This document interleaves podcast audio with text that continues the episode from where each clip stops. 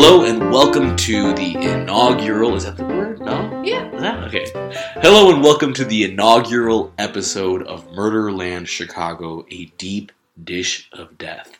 We're here to talk about Chicago and its very special place in murder and serial killer history. My name is Jonathan Sanchez Leos, and my co host here is. Meridith Halsey.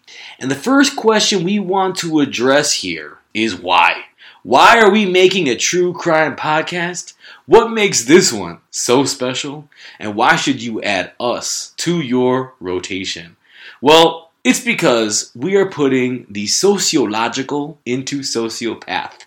That means we're talking about how the environment of Chicago and the Chicagoland area interacts with the criminal mind. Serial killers do not exist within a vacuum. And in the case of our home city, Meridith and I are attempting to spring to the surface how Chicago creates the conditions by which serial killers are able to act with impunity. But first, let's give a little context about who we are and why we're focusing on Chicago of all places. Meridith and I first met when we were undergrads at the University of Chicago. What are your other Chicago bona fides, Meredith? Well, I grew up in the West Lawn neighborhood on the southwest side of Chicago over by Midway Airport, and I'm also a product of the Chicago public school system.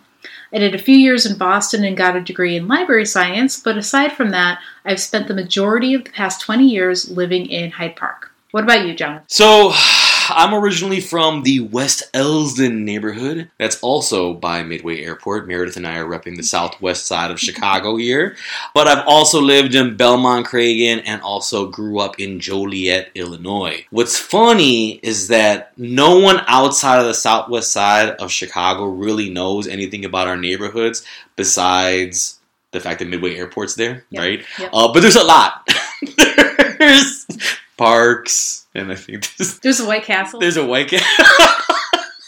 but it's sad because you know the, the, my neighborhood it actually has like a really fancy sounding names, Yeah. right? Like West Elsdon, it makes you think like you're talking about I don't know some castle in fucking England. Um, I currently, I must admit this, live in California, but I spend a lot of time here in Chicago. Still, I also lived in Russia, and uh, I come back to Chicago all the time because it's home. One thing that I also want to point out is that you and I are both professional nerds. Like I said, we went to the University of Chicago, um, and that environment is pretty merciless. Yeah. Only the nerdiest of the nerdiest survive that place. And because we are professionals, we could not release a podcast without some kind of thesis statement to introduce the whole conversation because our professors would probably fail us retroactively. God forbid. Mhm. All right, today Jonathan and I will give a high level overview of Chicago and the broad strokes of the city's history. In the episodes that follow, Jonathan and I will explore and outline the history and context of a few of Chicagoland's most vicious killers, setting them into the context of the larger sweep of Chicago's history. And although we will be talking about their crimes, we won't be lingering on lurid details or going for shock value. Instead, our goal here is to explore the context surrounding these killers in a way that only Chicago natives can. Uh, so many people have a, a serial killer podcast or want to talk about true crime, but they forget the fact that these people live in communities, they live in cities, and that city plays a part in how well or how successful they are, for lack of a better term, in being a serial killer or a murderer. And it just so happens that the city of Chicago, we just have the perfect ecological conditions Right. for a serial killer to emerge, right? Mhm. And we're going to be examining all the elements in our city that help these killers act with impunity from the changing cultural landscape of Chicago's Gold Coast in the 1960s and 70s to the economic and ethnic shifts of the suburbs in the 1980s to the city's very complicated relationship with our police department Mhm. a lot to say there, and no way that we can ignore this. And I think this is probably something that's going to put us apart a little bit more. Is that we're going to be going in depth about how racism, homophobia, and good old fashioned misogyny also played a part in helping these killers get away with their crimes for far too long. You wouldn't get these serial killers acting for as long as it. You can't get a Gacy in Seattle. You know what I'm saying? You can't. It's just there's no way. The conditions aren't right. They're they're not ripe. Yeah. You know what I'm saying? Yeah. It, it, it doesn't work. They need a little more mulch. You know? Yeah, absolutely. Um, so, getting into it a little bit, Jonathan and I grew up in the 80s and 90s. And as those of you out there will remember, this was the height of the stranger danger messaging. This helped shape uh, how I came to understand the world. Because of stranger danger, when I was really young, I wasn't allowed to leave the house alone, so I spent my earliest years just reading everything I could find. And of course, that included my mom's copy of Helter Skelter, the true story of the Manson murders Classic. You know, my mom also bought all those tabloids from the supermarket, so I read all of that as well. I wished my mom would have bought those fucking tabloids. Yeah. When I had enough money, I would buy the Weekly World News ones. Oh my god, Alien Boy. Alien, ah, bad boy. Bad boy. So this kind of, and I think you feel this felt this way too. There, there was a lot of anxiety in our childhoods, Yeah. and the way that I managed my anxiety as a child was reading everything I could find about murder, killers, uh, mayhem, all of the things. Um, it's how I really sought to understand my environment and interpret the dangers of the world. Yeah, I mean, I think what what's probably going to piss off Gen Z. I'm going to say there was probably more anxiety Mhm. back then than there is now, right? Mhm. I feel like Gen Z people feel like they invented anxiety or that they're the first ones to ever experience this Yeah. emotion. But I think the difference is we had more anxiety and less healthy coping mechanisms, right? That's so exactly right. what I think is so fucking weird, what I remember the 80s and the 90s in Chicago, is not just like how much murder was talked about, but how much it wasn't talked about Yeah. because people just chose to ignore it. Mhm. Right? I mean, 80s and 90s, you know what I'm saying? Like, bodies are literally being dragged out of basements Yeah. throughout the entire fucking city. You know what I'm Yeah. saying? Like, it, the gangland murders are happening on the daily. I remember going to school and you know hearing about cousins and brothers, etc. Like everyone was dying, and somehow the train kept on running. And so I, I don't think it is by any odd mistake that Chicago became so synonymous with murder, Right. right? You know, and I think that you and I both have that experience too. When you leave the city, Yeah. right? When people find out that you're not from Naperville, you know what I'm Mhm. saying? You're from Chicago, their first question is like, how did you make it out alive? You know what I'm Mhm. saying? Like, how many bulletproof vests do you own? You know, That's It's- exactly it. but you know, like let, us talk a little bit about what makes Chicago so different. You know, so Chicago from a demographic perspective, let's just get out some raw numbers here. There's about 3 million people here, just within the city borders, and we're not a big city, Right. right? And just within the metro area, right, Mhm. which we call Chicagoland, Mhm. if you didn't know, there's about 10 million people. Yeah. Okay? Which is a shit ton of fucking people. Yes. All right. That basically means that if Chicago, the Chicago land, were a country, it would be ranked 95th in population. And I know that because I spend too much time reading world population statistics. And so, Meridith, where do you think that puts us on a world scale? Like, what, what countries do you think have a similar population? Being around 95th by population puts us somewhere between Tajikistan and Belarus. Mhm. And I think the thing that surprised me most was to see that Chicagoland was actually has a larger population than Switzerland. Yeah, fuck Switzerland, man. You know, like we are owning Switzerland so hard. If you even look at this by area, right? Yeah. Chicago's like bigger than most other countries in the world. We're not even that large of a city, but I, I think that that's also one of the reasons why, like, people, especially on the West Coast, think Chicago is its own state, right? That's super embarrassing. It is. But I think that this speaks to how Yes. large the city looms Yes. in the consciousness collectively and why, like, we get nicknames like Chiraq, right? Like, Mhm. that treat Chicago as if it's its own country. Right, exactly. And then there's also Second City, Yeah. which started out as an insult from New Yorkers, Mhm. but we evidently took that name and made it our own. Because we don't care what New York thinks about us. Right. Okay. Yeah. That like they they want to talk about their pizza and their this and and for us it's just like you can have it. You know what Yeah, I'm saying? Like exactly. like we are happy that we don't have pizza that tastes like cardboard. Also, Windy City, right? Right, Everyone knows. Windy City. I don't necessarily like the Windy City one, only because most people take it fucking literally. Oh yeah. Anytime I've ever been anywhere in the world and I've ever uttered the phrase, oh wow, it's windy outside, hmm it's like everyone's horrible, not funny uncle is just waiting to be like, but aren't you from Chicago? And please, people, if we can do anything here today, I want everyone to know that Chicago gets the name Windy City not because of the wind, but because it was a joke back in the late 19th, early 20th centuries that said that we had politicians who were quote unquote full of hot air and therefore it made us a windy city. Yep. You know, the the one that I like though, okay, my favorite one, there was a poem by Mhm. Carl Sandburg hmm where he says that the city of broad shoulders, Yeah. hog butcher for the world, right? hmm I, as a pretty broad man, I love this joke. You know, I love. I become the the unfunny uncle. You know, because I like to just be like, you know, from Chicago, broad shoulders. You know, and then you can't see me, but then I comedically point to both shoulders for um, an effect that usually, I think, sometimes elicits It's laughter. effective. Yeah, It's I think so. effective. I'm, I'm, I'm batting a pretty high average with it, so it, I, I think I'm going to keep it in the repertoire. So we talked a little bit about what Chicago is demographically, what our numbers are, etc. But let's talk a little bit about why Chicago is different. What's in the DNA of the city itself that distinguishes it from other cities?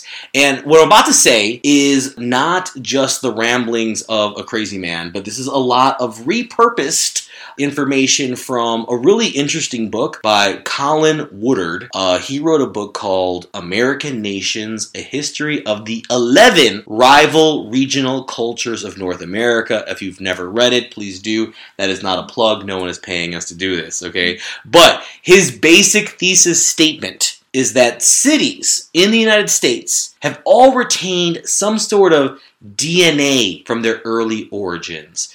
For example, New York City, founded by the Dutch, mm-hmm. used to be called New Amsterdam, Yep. right? And the Dutch also have a history of mercantilism and cosmopolitanism that is still a fundamental part of New York, right? I mean, case in point, mm-hmm. the Cosmo, Oh, Sex in the City. If the Dutch had never founded New York, we wouldn't have the Cosmo, That's true. and we wouldn't have Sex in the City. We also wouldn't have had Wall Street. Yeah, exactly. like Wall Street, it lives in New York because the DNA of that place allowed it to be the perfect host Yeah. for that type of culture to develop. You know, then you have other cities on the East Coast like Philadelphia and Boston.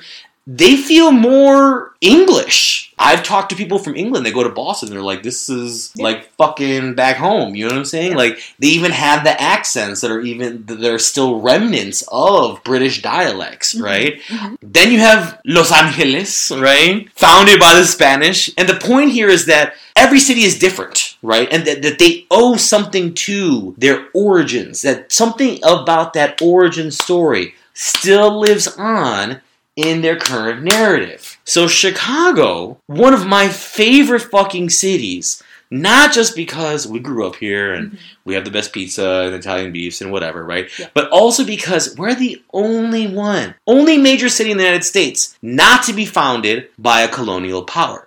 It wasn't founded by the Spanish or the English or the French, right? Mhm. Our founding parents of Chicago, Jean Baptiste Pointe du Sable, uh, a Haitian man of African descent, and his wife, Kitihawa, a member of the Potawatomi tribe, Yep. they were the first year-round residents of the area. They're the ones who found our fucking city. Yep. You know what I'm saying? No white dude in a fucking wig. It's Dusable and Kitihawa. Yep. And what I especially love about that pair is once more people started moving into the area and, and joining the settlement, they pieced out. they were like, there's too many people here. Goodbye. No, they just wanted their little fucking cabin. Yep. For those of you who don't know, if you ever come to Chicago, the, they, they did not preserve their home whatsoever, right? But there is a monument, and it's right at the confluence. That's the word, right? No, it's at the mouth of the river. Fuck! Okay. In the, the confluence is, is a little ways away. okay, so so not the confluence, the mouth of the Chicago River. Mm-hmm. Yeah. You know what I'm Yeah. saying? Like now it's like multi-million dollar fucking condos, and this is where they made their home. Yeah. And so I don't blame them. You know. Absolutely. So the next chapter header in the city's history is Fort Dearborn, which was founded in 1803. hmm And in 1812, that fort was burned to the ground, and its inhabitants were massacred by the Potawatomi. Yes. And that event is forever memorialized as a star on the city of Chicago's flag. And I'm still Team Potawatomi. I'm just gonna put that out there right now. Controversial statement, but I'm still is, Team you- Potawatomi. You're, you're, you're taken aside.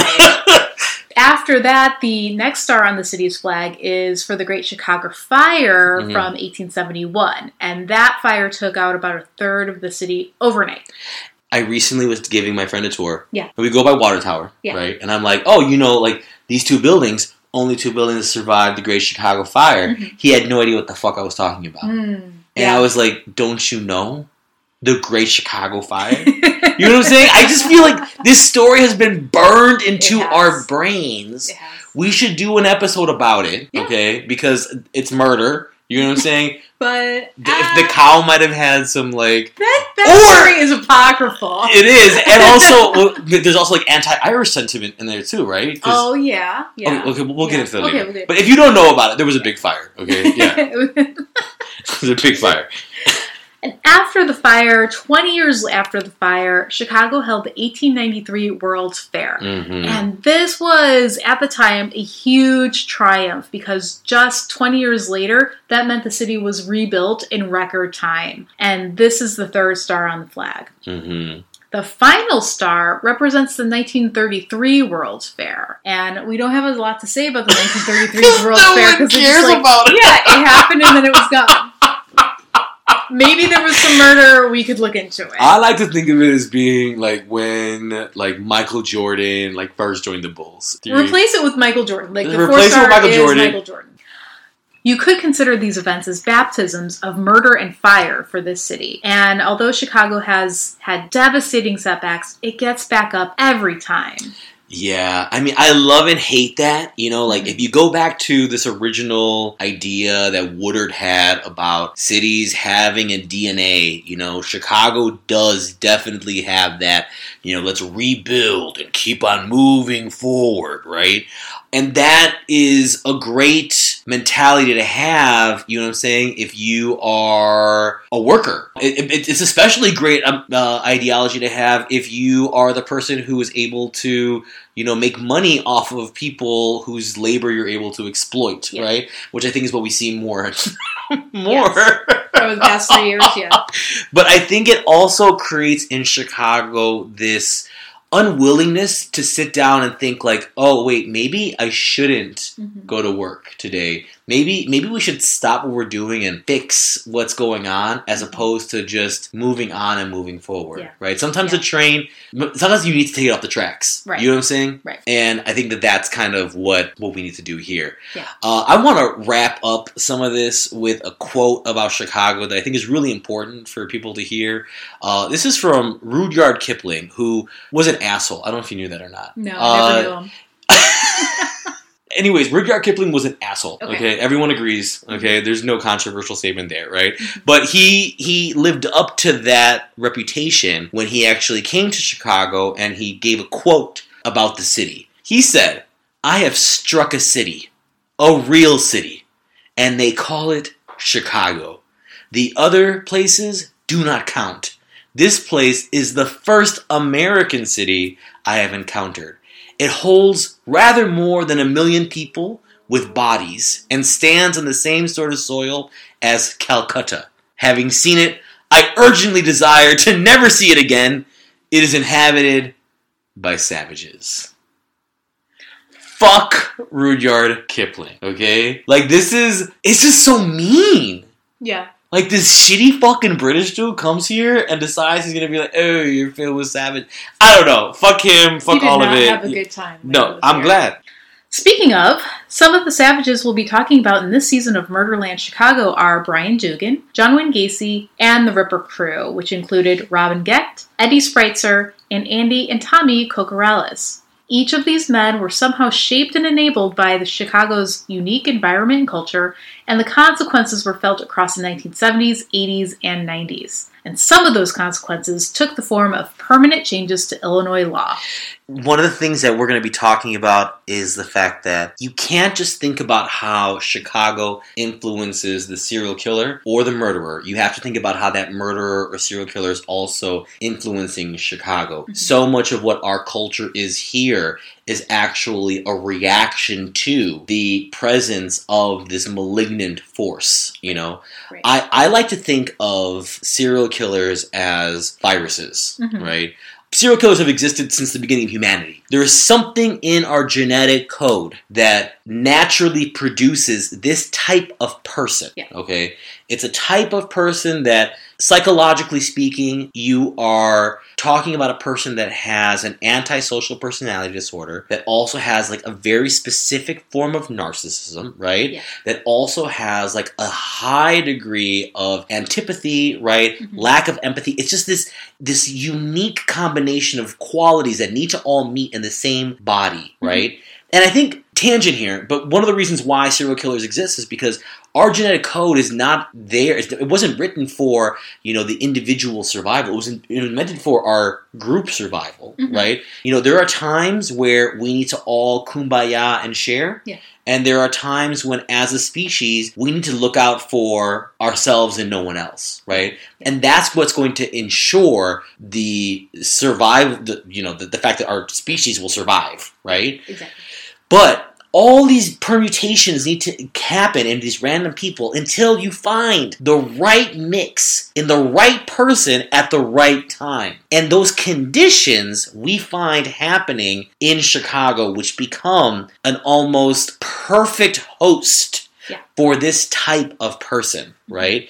And I think a lot of that has to do with the culture of the the people the fact that you know this keep the engines moving you know like mm-hmm. don't stop and think about it it's all allowed murderers and serial killers to be able to function mm-hmm. because our environment is allowing them to flourish right, right? Yeah. it's taking advantage of the conditions that exist here you know and that's exactly what we're trying to explore in this podcast the numerous ways how that has happened Chicago has some type of relationship with more than 100 documented serial killers. And for a city that's just 200 odd square miles, it's it's something that distinguishes us, right? Something is definitely up here in Chicago. There's probably something in the water besides the lead and arsenic and whatever else uh, we've been drinking since we were kids. Yeah. In each episode here, we will explore the intimate relationship that Chicago has with serial killers. And as we mentioned before, this is not an exercise in voyeurism. This is an mm-hmm. exploration of what makes this city such a magnet or incubator for murder. Yeah, that's right. So join us next week. We're going to have our first discussion, our first murderer that we'll be examining, uh, Brian Dugan, uh, a name that many people have forgotten. Yeah. And that conversation is going to touch upon not only Chicago and the western suburbs and how problematic the western suburbs are, mm-hmm. uh, but also white privilege, uh, the recession of the ni- of 1980 to 1983, wrongful convictions, yep and spoiler alert, uh, the ending of the death penalty in the state of Illinois. Because again, it's not just about how serial killers affect directly their victims, but how we as a community, as a uh, as a state, as a, as a city, have responded to their malignancy. Yep. All right, so stay tuned and thank you for listening.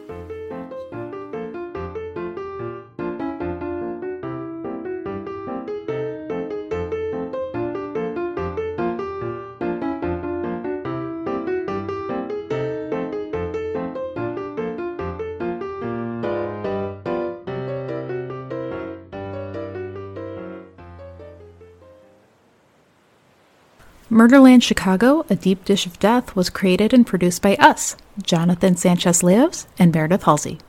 Our theme music is the original Chicago Blues, which was composed by James White in 1915 and performed by Katerina Storchius in 2021. Artwork is by Laura Gosdell. Special thanks to everyone who helped make this season possible, including the friends and family who listened, gave constructive feedback, and offered advice and pointers on recording and editing. And thank you for listening. If you'd like to hear more from us, subscribe to Murderland Chicago, a deep dish of death on your podcast app. Follow us on Patreon at Murderland Chicago, and find us on Instagram at Deep Dish of Death. Throughout the making of this podcast, we did quite a bit of research to ensure that the information we are sharing is accurate. But we know that sometimes information sources contain errors, and we accept that, in conversation, we may have introduced errors to the stories. To that point, this podcast is for entertainment purposes only. Please send any comments, suggestions, or correction of errors to us at deepdishofdeath at gmail.com.